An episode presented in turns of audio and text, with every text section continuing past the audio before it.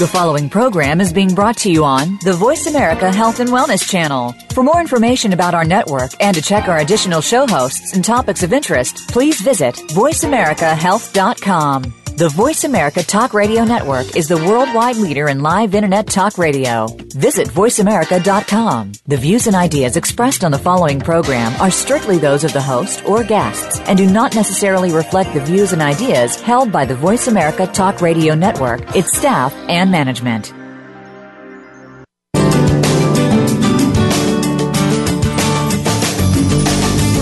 Welcome to Born to be Breastfed with your host, Marie Biancuzzo. Our program aims to help you bust through the breastfeeding myths and ensure you and your baby enjoy the breastfeeding journey. Over the next hour, we'll help you figure out how to overcome the obstacles you might encounter and how to incorporate breastfeeding into your busy life. Now, here is your host, Marie Biancuzzo. Hi, everyone. I'm Marie Biancuzzo. I'm with Born to be Breastfed. I'll be your host tonight.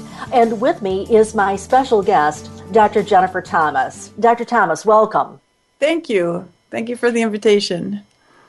Dr. Thomas is a pediatrician, and she has a lot of credentials, a lot of experience. She's very involved in breastfeeding, but she's also the author of Dr. Jen's Guide to Breastfeeding.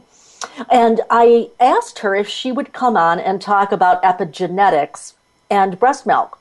And when I told my team that I wanted to have Dr. Thomas come on and talk about epigenetics and breast milk, they said, "Epige what? What are you talking about, Marie?" And I said, "Trust me, this is going to be fun." And fun, it is going to be. I think that all of you will be very surprised to hear all that Dr. Thomas has to say about the power that we have within ourselves just through breastfeeding. So I guess I want to start by saying that this is the Health and Wellness Channel, so I'm kind of betting that mothers who are listening are interested in health. But honestly, the opposite of health is disease. So we know that the word genetics comes from the root, the Greek root, gen, which, by the way, that's G-E-N. It's not J-E-N like Dr. Thomas, okay?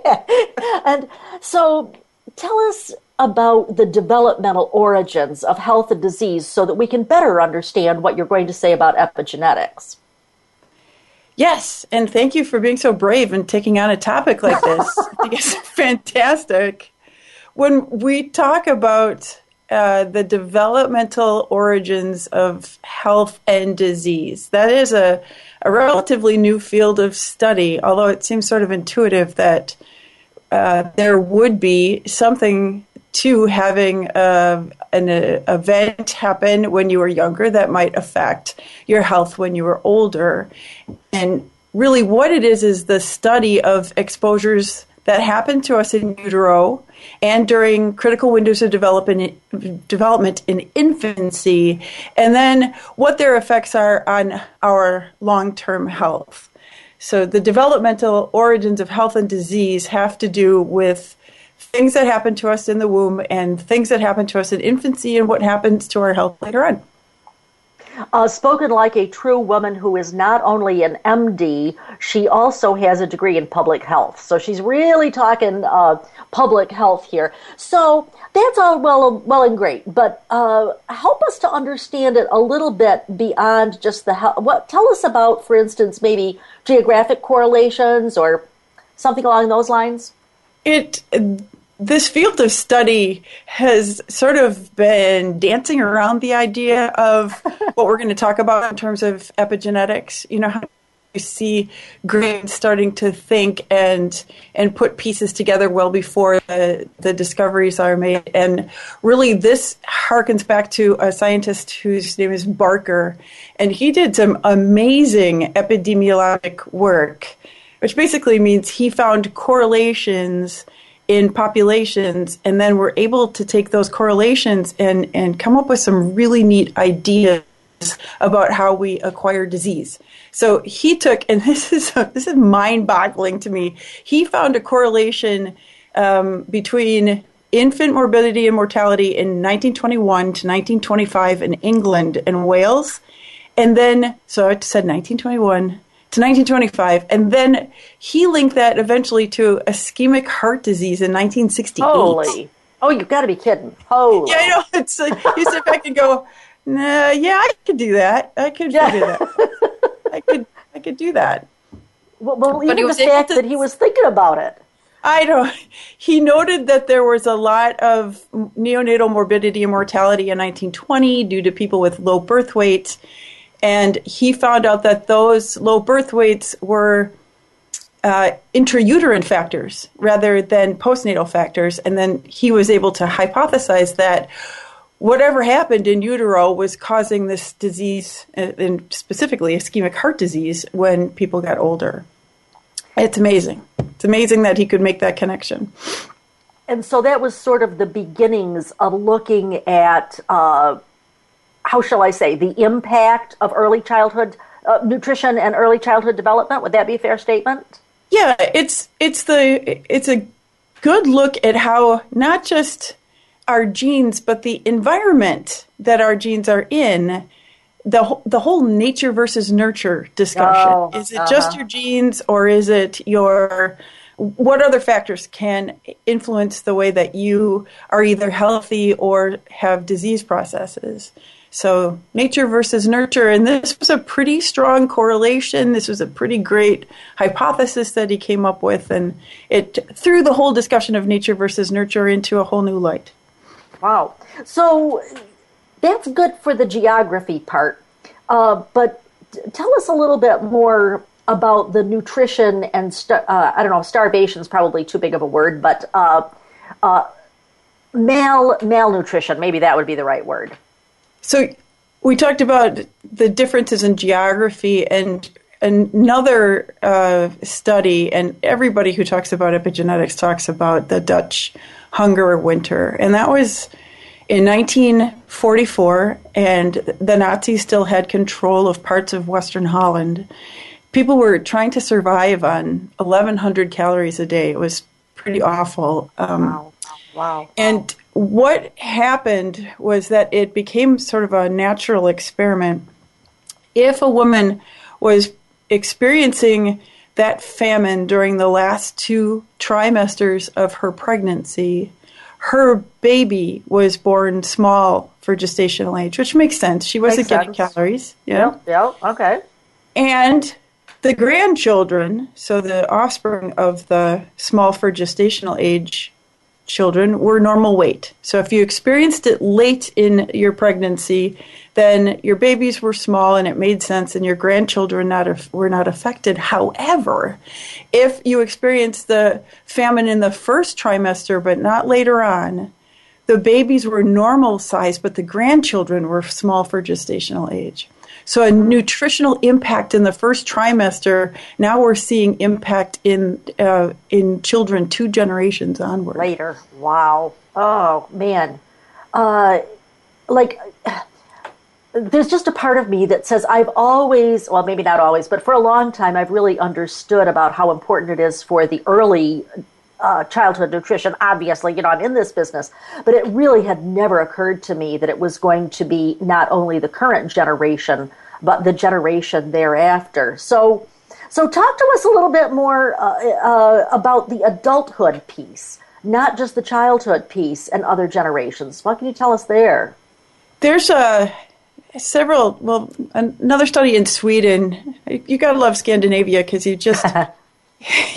Your records, you just can, wow, they do a lot of good work there. They were able to take populations that were born in 1880, 1905, and 1920, and they looked at each one of those groups to see who had access to food and who didn't during a period of time in adolescence that we call slow growth. Your kids eat your... Yep. Like they grow, and then when they're about 8 to 10 years old, they sort of slow down. Level off, yep. Yeah.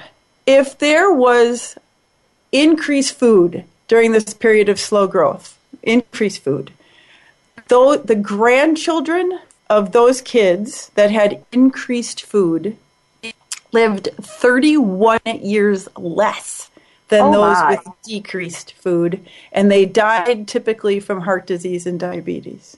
Ay, ay, ay. I mean, 31 years. Oh, wow. All right. Well, you definitely have my attention, Dr. Jen. I think that brings me to, and on the other side of the break, we're going to talk a lot more about how this all relates to breastfeeding, but I sort of want to set the stage here. I don't know about anybody else, but I have trouble with some of these big words here. I'm a nurse. I was the kind of kid who, my biggest fear about going to nursing school was whether or not I could pass the chemistry course, you know. So tell us this. What is a genome? What is our genome? Our genome. Mm-hmm. Well, that's just the way I say it. Maybe it's different because I'm in Wisconsin. Who knows? The genome is our DNA. It is our basic blueprint. That is our DNA that we were given, that we inherited from our parents. That's what a genome is. Are you telling me that that's just a fancy word for DNA? Yeah, I'm sort of telling you. Yeah, yeah, okay. It makes me feel good that I'm so far in debt, you know, like from student loans. I like using big fancy words. So anything else that we need to know about genomes in order for us to better understand what we're going to talk about today? Or should we just move to talking about genes and disease? I'm just hoping that if we start off with the idea that our nutrition and our geography and our environment are not isolated from our genome, I think that's a really good place to start. So we've sort of always seen our genome as something like our genes, they're sort of inviolate, and then we've argued about nature versus nurture, and I'm trying to make an argument that it's sort of difficult to separate out the experience that somebody has from how their genes are going to help them stay healthy for the rest of their life. As you're talking about this, I'm thinking about that word environment. And before I had a better understanding of biochemistry, I thought that the environment was like, you know, the trees and the foliage and stuff like that. And then I had to realize that really environment, it is the environment that we put the cells in, i.e. our bodies. And so when you say environment, that's a lot of what you mean, right? Yeah, and I'm also talking about like socioeconomic situations.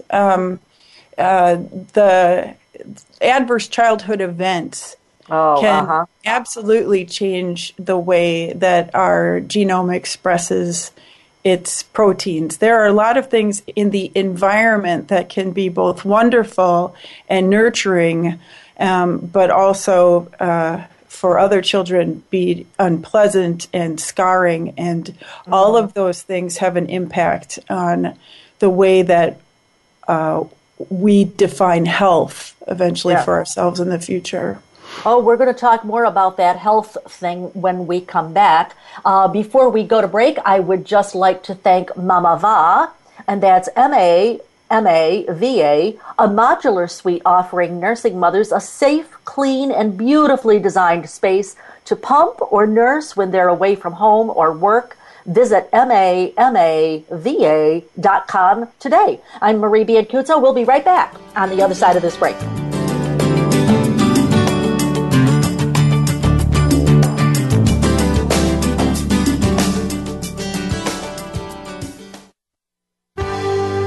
Your life, your health, your network. You're listening to Voice America Health and Wellness. Do you enjoy listening to Marie Biancuzzo? Do you think your staff would enjoy listening to Marie? As the past president of Baby Friendly USA, Marie currently offers baby-friendly training programs, online only, live only, or a combination of live and online education. If you are tired of listening to a boring lecture in a dark room, watching bullet point slides with a brief chance for questions at the end, come and enjoy a truly interactive learning online or live program with Marie. Call Marie today at 703-787-9894 to find an option that works for your staff. Breastfeeding Outlook, owned and operated by Marie Biancuzzo, is America's premier provider of breastfeeding education. If you're a nurse, lactation consultant, dietitian, midwife, physician, doula, or other professional, Breastfeeding Outlook is your source for SERPs, nursing contact hours, and CEUs to meet your certification or licensure requirements in all 50 states. Join Marie at a seminar in one of many U.S. cities or learn online. Marie has helped thousands to pass the IBLCE exam on the first try, and she can help you too. Call to find out how to get an easy payment plan for Marie's IBLCE exam prep course. And if your hospital is seeking the baby-friendly hospital designation, we can help you with that too through expert training and value-based consultation. We have a variety of packages to meet your needs without breaking your budget. Sign up for a live or online course or inquire about training today. Please visit BreastfeedingOutlook.com or call us at 703-787-9894. Evidence for your practice starts here. Visit BreastfeedingOutlook.com or call us at 703-787-9894. Your life, your health, your network. You're listening to Voice America Health and Wellness.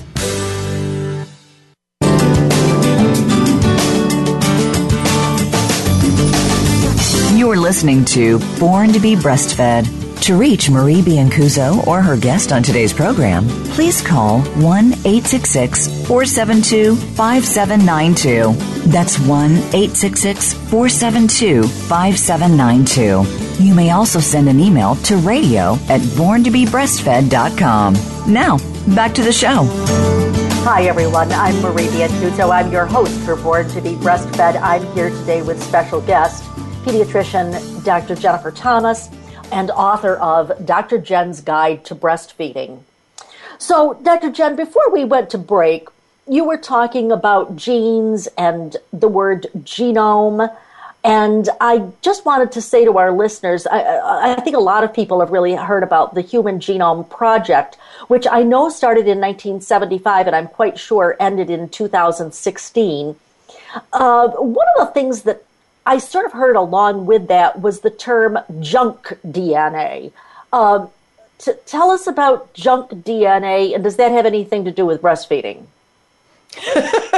Yes, we're going to bring it around to breastfeeding eventually. Oh, yeah.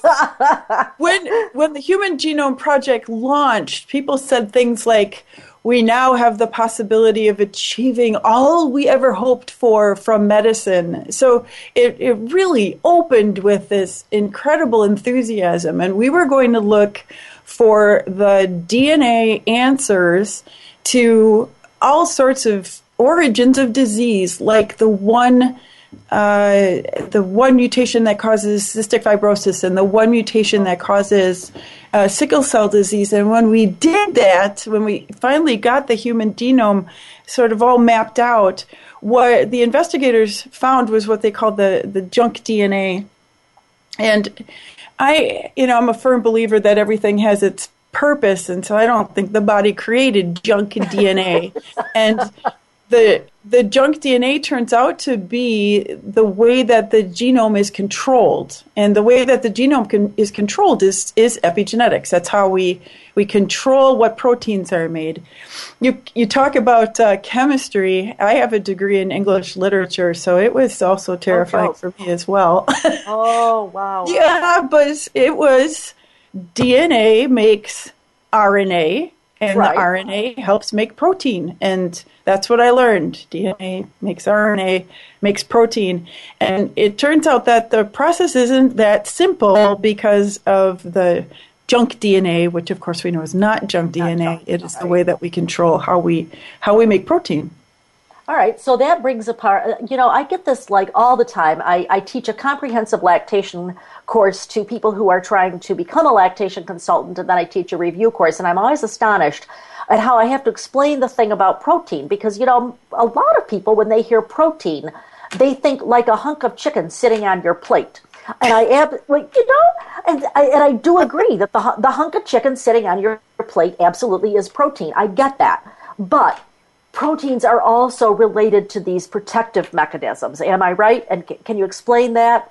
Yeah, proteins have very specific jobs. They have the DNA is the blueprint. The RNA is the way that the cell knows how to make the protein, and the protein has a very specific job within the body, and each protein has a different very specific job within the body, and some of them are not very good jobs. They can cause disease, and some of them are very helpful in that they protect us from disease.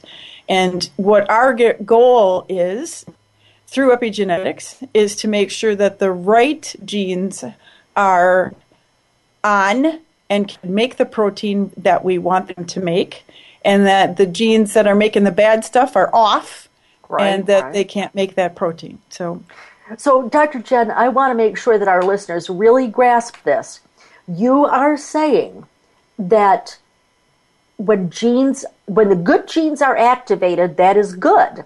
But when the bad genes are activated, that is not good, but you could deactivate those bad. Yes, it's possible to deactivate those genes. So one important part about the epigenome is that it's changeable. Once there is a change in the way that our DNA is made into its protein, is not the way that we're stuck. There are things we can do to change it.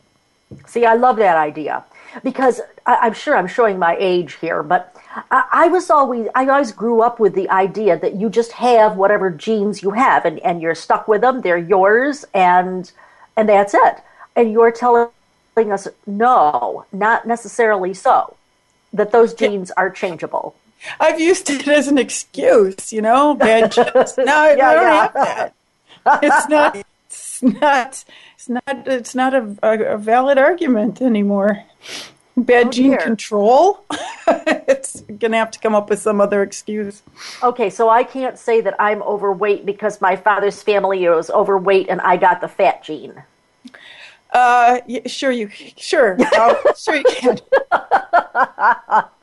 Now, I want you to know, I was on the elliptical every single day last week trying to lose some of that fat. But anyway, I think that's just really an empowering thought, that we are not necessarily stuck.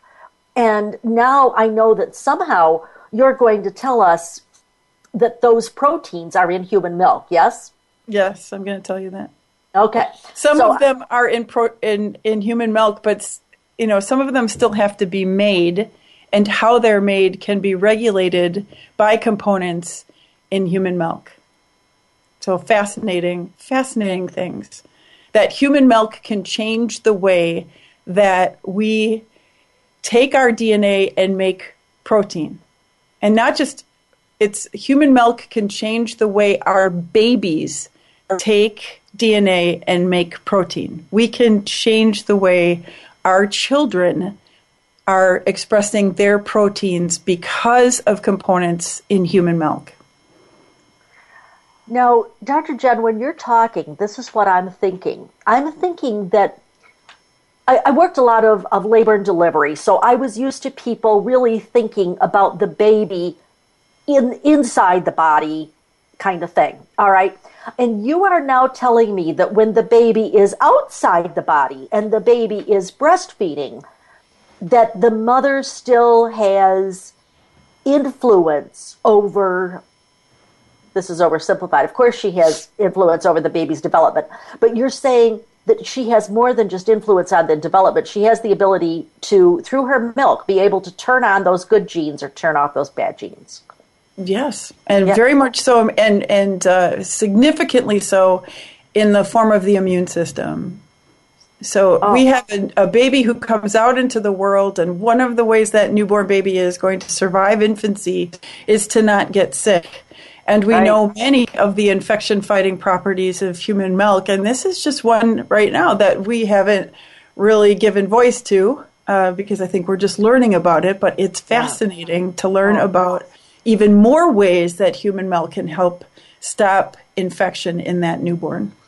All right, so help me with this, because, I told you, literally, I'm not kidding you, I went to nursing school long enough ago that there were a few schools that did not require chemistry for the nurse. And so I knew that I was limited. You know, I could only go to a school that didn't require chemistry. Of course, that I had to take it later. But anyway, I want to go back to the part about the molecules and the DNA and all that I'm hearing nowadays about methylation and histone. And this is not with kids. This is with adults and special diets and so forth. So can you talk to us a little bit about DNA methylation and histone modification? I can. The DNA is made out of 4 base pairs. And you remember that each base pair has to hang out with a complementary base pair. Okay. One of those base pairs, there's only 4 base pairs, they only hang out together. Adenosine and thymine hang out together, and guanine and cysteine hang out together, and they don't switch up. So that's those are 4 base pairs. Okay, so help me with that. That was 2 amino acids, right? They're nucleotides. There's 4 nucleotides. Okay. And then they hang out together. The important part is not that you remember this, is that there is cysteine in DNA. How about that? There's cysteine in DNA. Got it. And you can methylate. You can put a methyl group on that cysteine. And when you do that, whatever protein was going to get made was stopped. So it didn't get made. So I have this sort of imagination of my DNA, and there's a whole section of my DNA that is going to become a Packer fan, and then there is another section of my DNA that's going to become a Bear fan, and the whole Bear fan DNA is like methylated. It's all methylated so that the protein couldn't be made, and I was not ever going to be a Bear fan. Bear fan. Got it. That's a what? Yes, my love for the Packers is gene deep. So. Yes. And inherited, by the way. Yeah, I was just going to ask about that part.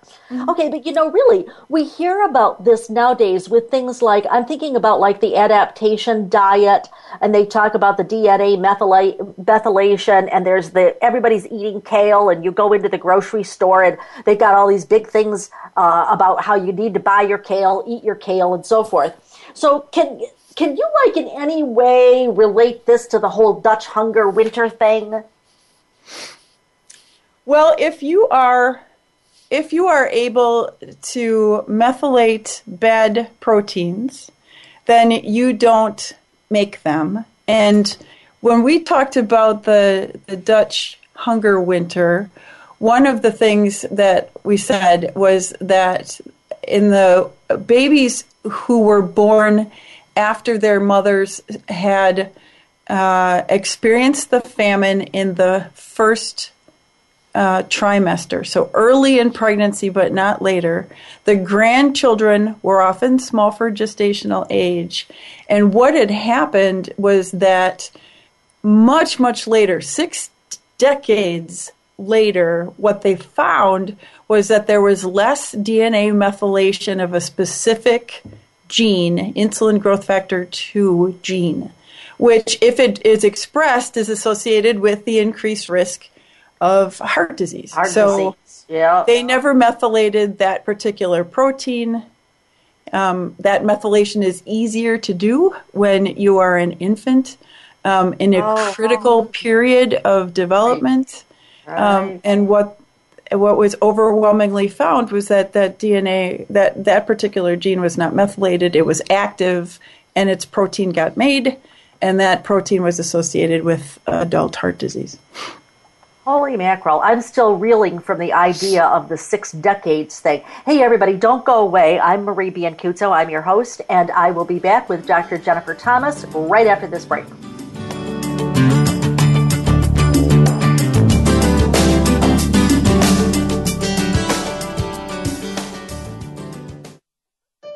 Opinions, options, answers. You're listening to Voice America Health and Wellness.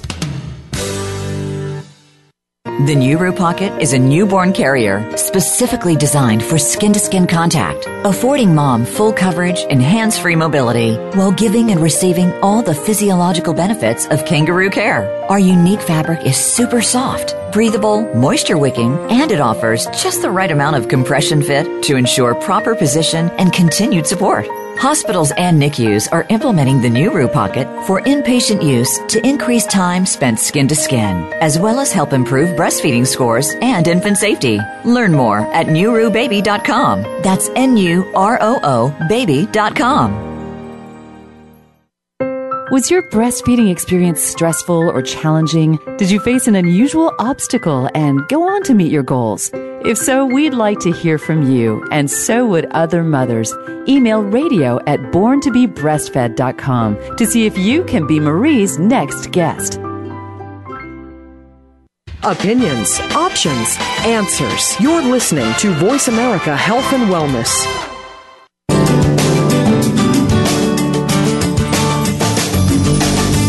You're listening to Born to be Breastfed. To reach Marie Biancuzzo or her guest on today's program, please call 1-866-472-5792. That's 1-866-472-5792. You may also send an email to radio@borntobebreastfed.com. Now, back to the show. Hi, everyone. I'm Marie Biancuzzo. I'm here today with author Dr. Jennifer Thomas. She has her book out, Dr. Jen's Guide to Breastfeeding. I want to mention, by the way, that on Amazon that has a 5-star review. Every single person who reviewed it gave it a 5-star review. And, of course, for those of you who would like to pick up a copy of Dr. Thomas's book, which I think you should, I will have it on the Born to be Breastfed site. So here's what you do. You go to borntobebreastfed.com. And we will feature Dr. Thomas's book there. While you're on the Born to be Breastfed site, would you please remember to read my blog? Because I wrote what I thought was a pretty interesting blog on epigenetics and empowerment. And I could not believe that I was putting those two words into the same sentence, but actually I did. Hey, by the way, Jenny, I was able to do that without a degree in English literature, okay? So, all right. So, you know, we've talked about things that we've heard in the news. We've certainly heard about the Human Genome Project. We've heard about the methylation. We hear about stem cells all the time. So what the heck do stem cells have to do with breastfeeding? We're going to talk about some components that occur naturally in human milk, and get passed to the baby and have really important functions. One of the things that we have recently discovered that crosses into the baby from human milk are stem cells from mom, and they can get into the baby's body, and because the immune system of that infant is so immature, there really isn't much of an immune response to this sort of foreign stem cell, and that allows that stem cell to be incorporated into what the baby needs in terms of healing or creation of areas that need to be fixed. And the fascinating thing about stem cells, well, there's about 1 million things that are fascinating, right? But how do you know, like, how does that stem cell know when it crosses through breast milk, gets into the baby, whether or not it needs to be a liver or an ankle? Like, how does that happen? I don't know. So there's got to be things that say, okay, you're going to be part of the liver. And then as that stem cell undergoes the changes that it needs to become part of the liver, there have to be a ton of proteins that are turned off. And those are epigenetic modifications that happen right from the beginning. So the epigenome is turning off everything that says you're going to be an ankle or a spleen or a part of the earlobe, and it keeps producing protein that says you're going to be a liver cell. So the epigenome in this case allows a cell that has no idea where it's going yet to be programmed into the right organ that it's supposed to be. The idea also that you can pass things like stem cells from mom to baby means that you can pass genetic material through a way other than sexual reproduction. So we have always thought that, you know, you get your chromosomes from your dad, your chromosomes from your mom, and you create baby, and that's how you get your genetic material. And now we're talking about genetic material coming through breast milk in huge quantities to help that baby make the adaptations that that baby needs to survive infancy. Which is kind of mind-boggling when you think about how we have put so much confidence, if you will, confidence in stem cells to help us to help other people to live a better life. And it's like, hello, we've already got stem cells. They're in the mother's milk, and we could be helping a lot of people to live a better life because of these stem cells. All right, so help me with this. We know that, at least I know, I guess I know, I would admit I'm kind of questioning what I know here in the last few minutes, but we know that identical twins are called identical because they have the same DNA. But if we've ever met identical twins, we know that they can have some very distinct differences. Seems to me like they have more differences as they get older. How does all that fit with this whole epigenetic discussion?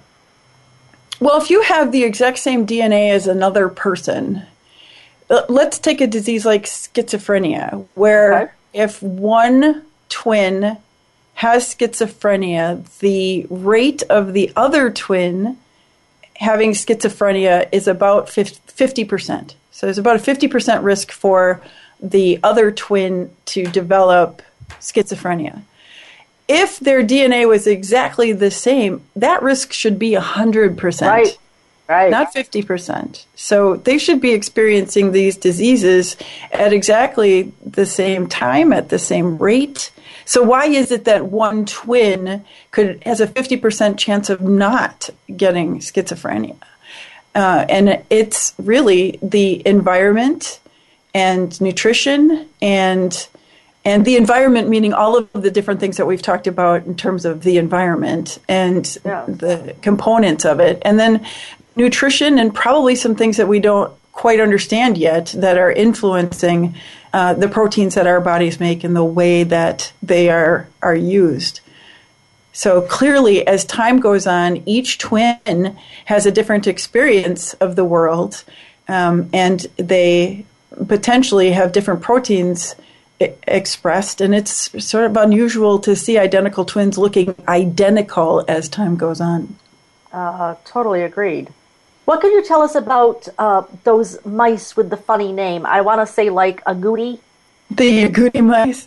Yeah. Like, oh my gosh, when's she going to get to the agouti mice? Thank God when she got to the agouti mice. Yeah, when's she going to get to the agouti mice? the agouti mice, it's easier to almost see pictures of this, but the agouti mice, if one of them has a protein that's expressed that will turn their fur sort of a yellowish color, and the yellowish color is associated with not being very healthy, being overweight. So you can have identical twin agouti mice, and one is brown and thin and healthy, and the other one expressing a different protein from the agouti gene is overweight and sort of yellowish in color. And what the experiments sort of very simply involved is this overweight mother has her diet changed in each branch of the experiment. So one branch of the experiment, her diet was supplemented during pregnancy and nursing with additional methyl groups, which we now know is going to methylate the DNA and then change the proteins.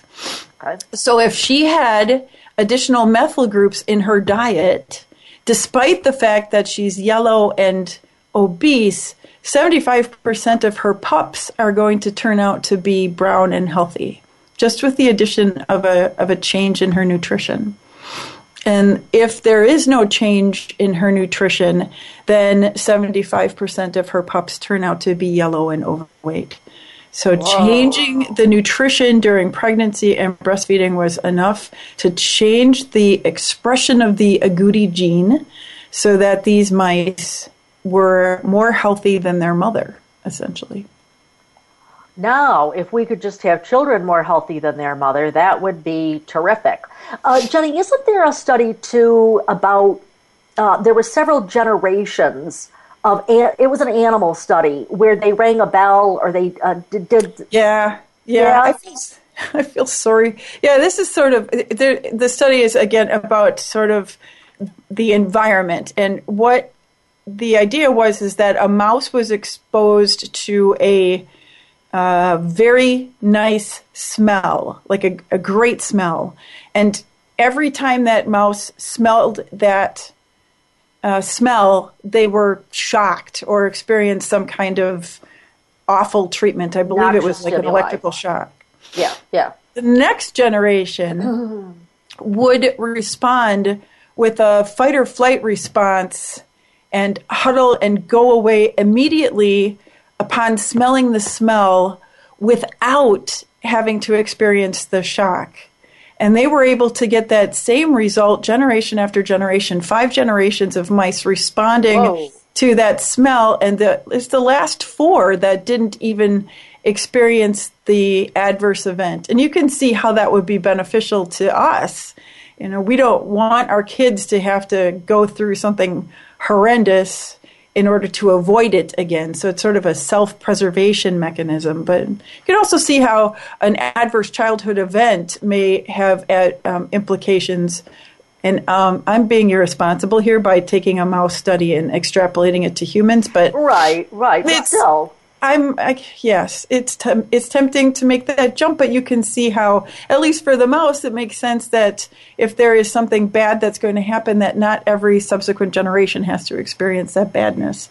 Well, I would be the first one to say that it's not fair to extrapolate animal study results to human beings, but look at what we know about other mammals in general. Look at what we know about skin-to-skin contact. Look at what we know about noxious stimuli, which, I'm probably showing my age, but I think it was like 1991 or 1993 that the Academy of Pediatrics, the American Academy of Pediatrics, the AAP, came out and said, don't do noxious stimuli to babies when they're first born. And now you're kind of saying the same thing. You're saying that they do react, these mice. And certainly, we could really wonder then, is that part of what kids are reacting to? And I guess I would also wonder, and again, this is like so far-fetched, but certainly we know that there are whole families that have aggressive traits or whole families that have generosity traits or whatever. So I guess I'm just kind of wondering out loud. If I keep wondering, we can talk about it on the other side of the break. But hey, listen, we got to take a break. We will be right back after this short break.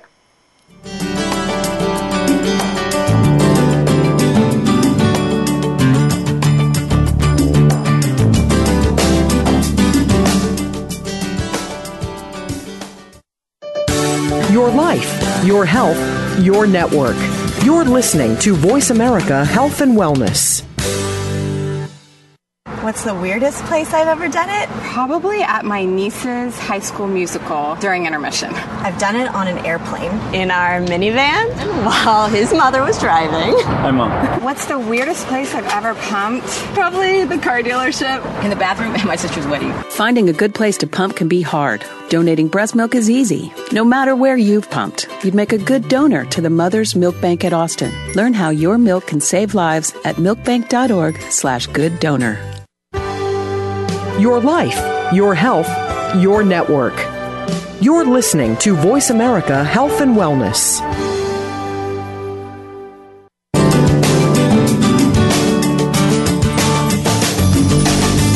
You're listening to Born to be Breastfed. To reach Marie Biancuzzo or her guest on today's program, please call 1-866-472-5792. That's 1-866-472-5792. You may also send an email to radio@borntobebreastfed.com. Now, back to the show. Hi, everyone. I'm Marie Biancuzzo. I'm here today with pediatrician and author of Dr. Jen's Guide to Breastfeeding. That would be Dr. Jen Thomas. So, Dr. Jen, you've talked today about DNA quite a lot. But, you know, when I was in school and I could actually get those words out of my mouth, DNA always kind of went with RNA, and you have not mentioned RNA. So where does RNA fit into this whole thing with components of human milk? There is a special type of RNA, very small RNA, that doesn't code for any protein. So we said before, DNA goes to RNA, goes to protein. But there's a very special one that doesn't code for any type of protein. It's called microRNA. And what it does is it goes and finds other RNA that's about to go code for a protein, and it jams up the system. Ooh. And it can prevent abnormal proteins from being expressed, proteins from being expressed. And it actually has a lot to do with control of the immune system. So if there is a problem with the way that microRNA works, then there's a problem oftentimes with the immune system. And the reason that I love talking about microRNA is that the human baby gets 1.3 times 10 to the 7th copies per liter per day from human milk for at least the first 6 months of life.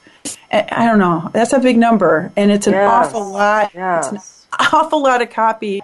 So it must play an enormously important role. Plus, we know it is present in human milk for at least 6 months, making that 6-month mark of exclusive breastfeeding even more important. Here's another piece of information for the exclusive feeding for the next 6 months, but it's an amazing protein that helps regulate the immune system.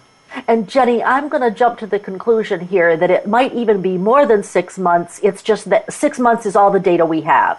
I think that's right. Yeah, okay. I think that that's right.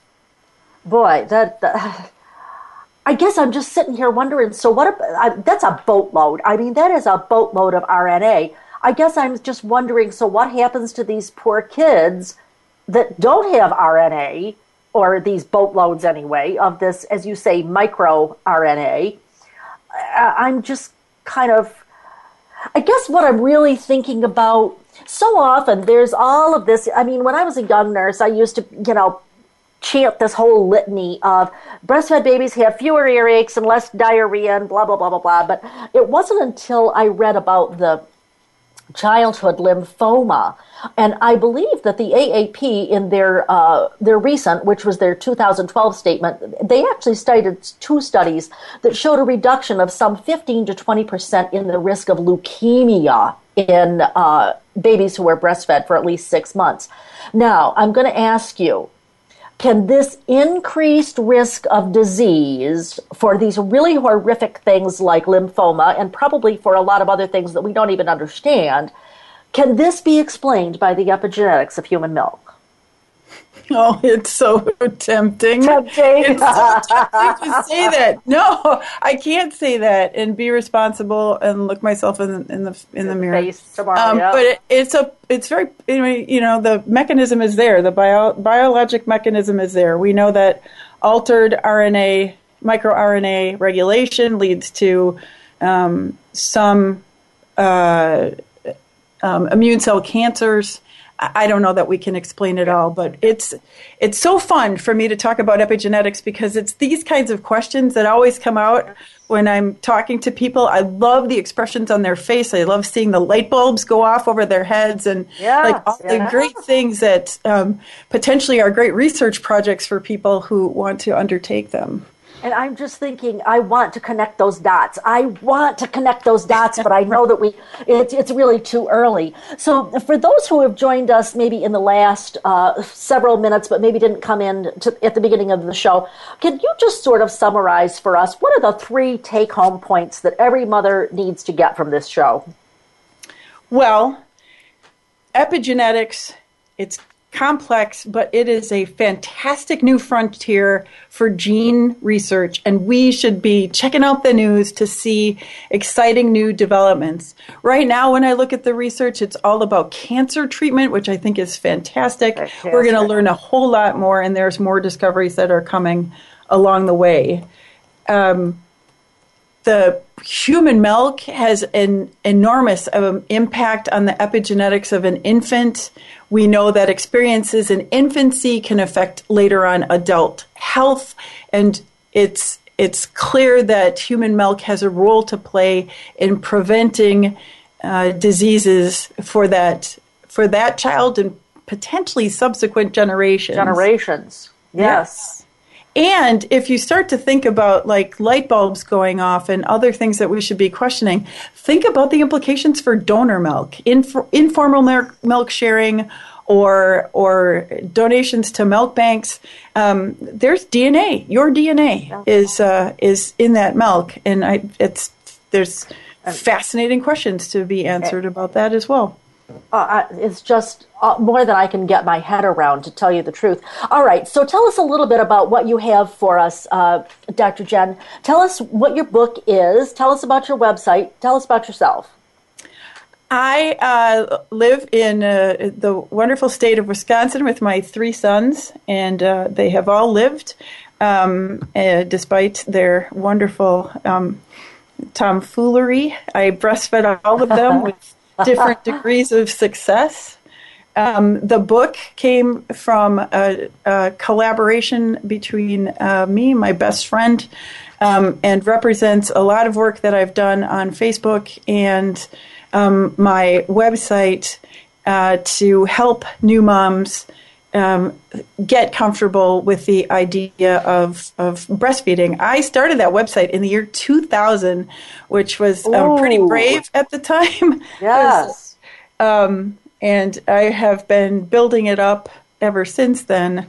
And there's a lot of people who go there for information, but we decided that having a book that was available, especially for people who are sort of on the fence about breastfeeding while they're pregnant, would be just a wonderful gift to come out of all the work from the website.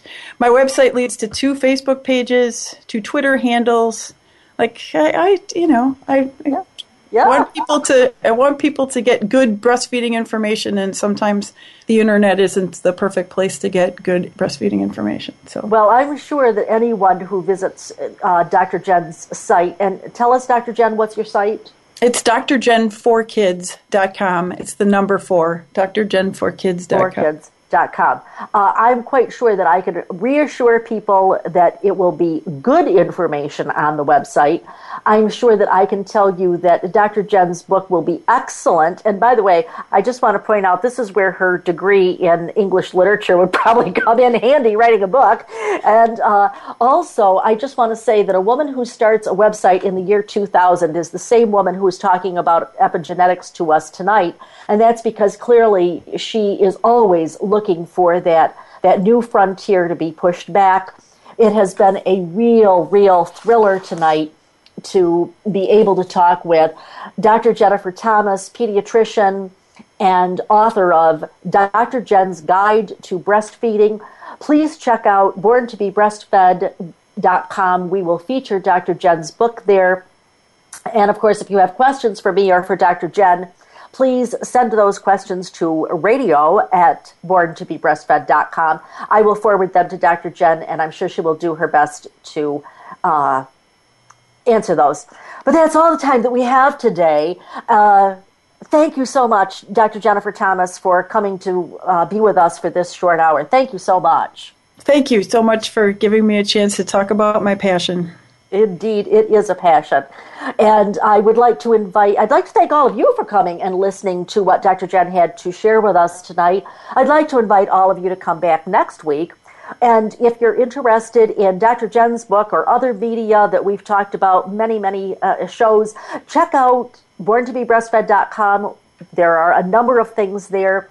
And also, if you are a professional, please come to my other website, and that would be BreastfeedingOutlook.com. I'll repeat that. It's BreastfeedingOutlook.com. Parents, BornToBeBreastfed.com. And to visit Dr. Jen, that is drjen4kids.com. If you're a professional and you're looking for continuing education about breastfeeding and lactation, remember, I'm your source for evidence-based practice and education on the web and sometimes in your city. I will, by the way, be in San Diego next week, and shortly thereafter I will be in Dallas. My courses and tons of resources and my blog are all on my professional site, as well as there are some on the parent site as well. I'm Marie Biancuzzo, and I promise I will help you to cut through the myths and to clarify the facts about breastfeeding next Monday, same time, same channel. And in the meanwhile, remember, your baby was born to be breastfed. Have a great week. Thank you for tuning in this week to Born to be Breastfed. Please join Marie Biancuzzo next Monday at 3 p.m. Pacific Time, 6 p.m. Eastern Time on the Voice America Health and Wellness Channel. This week, do its best for you and your baby.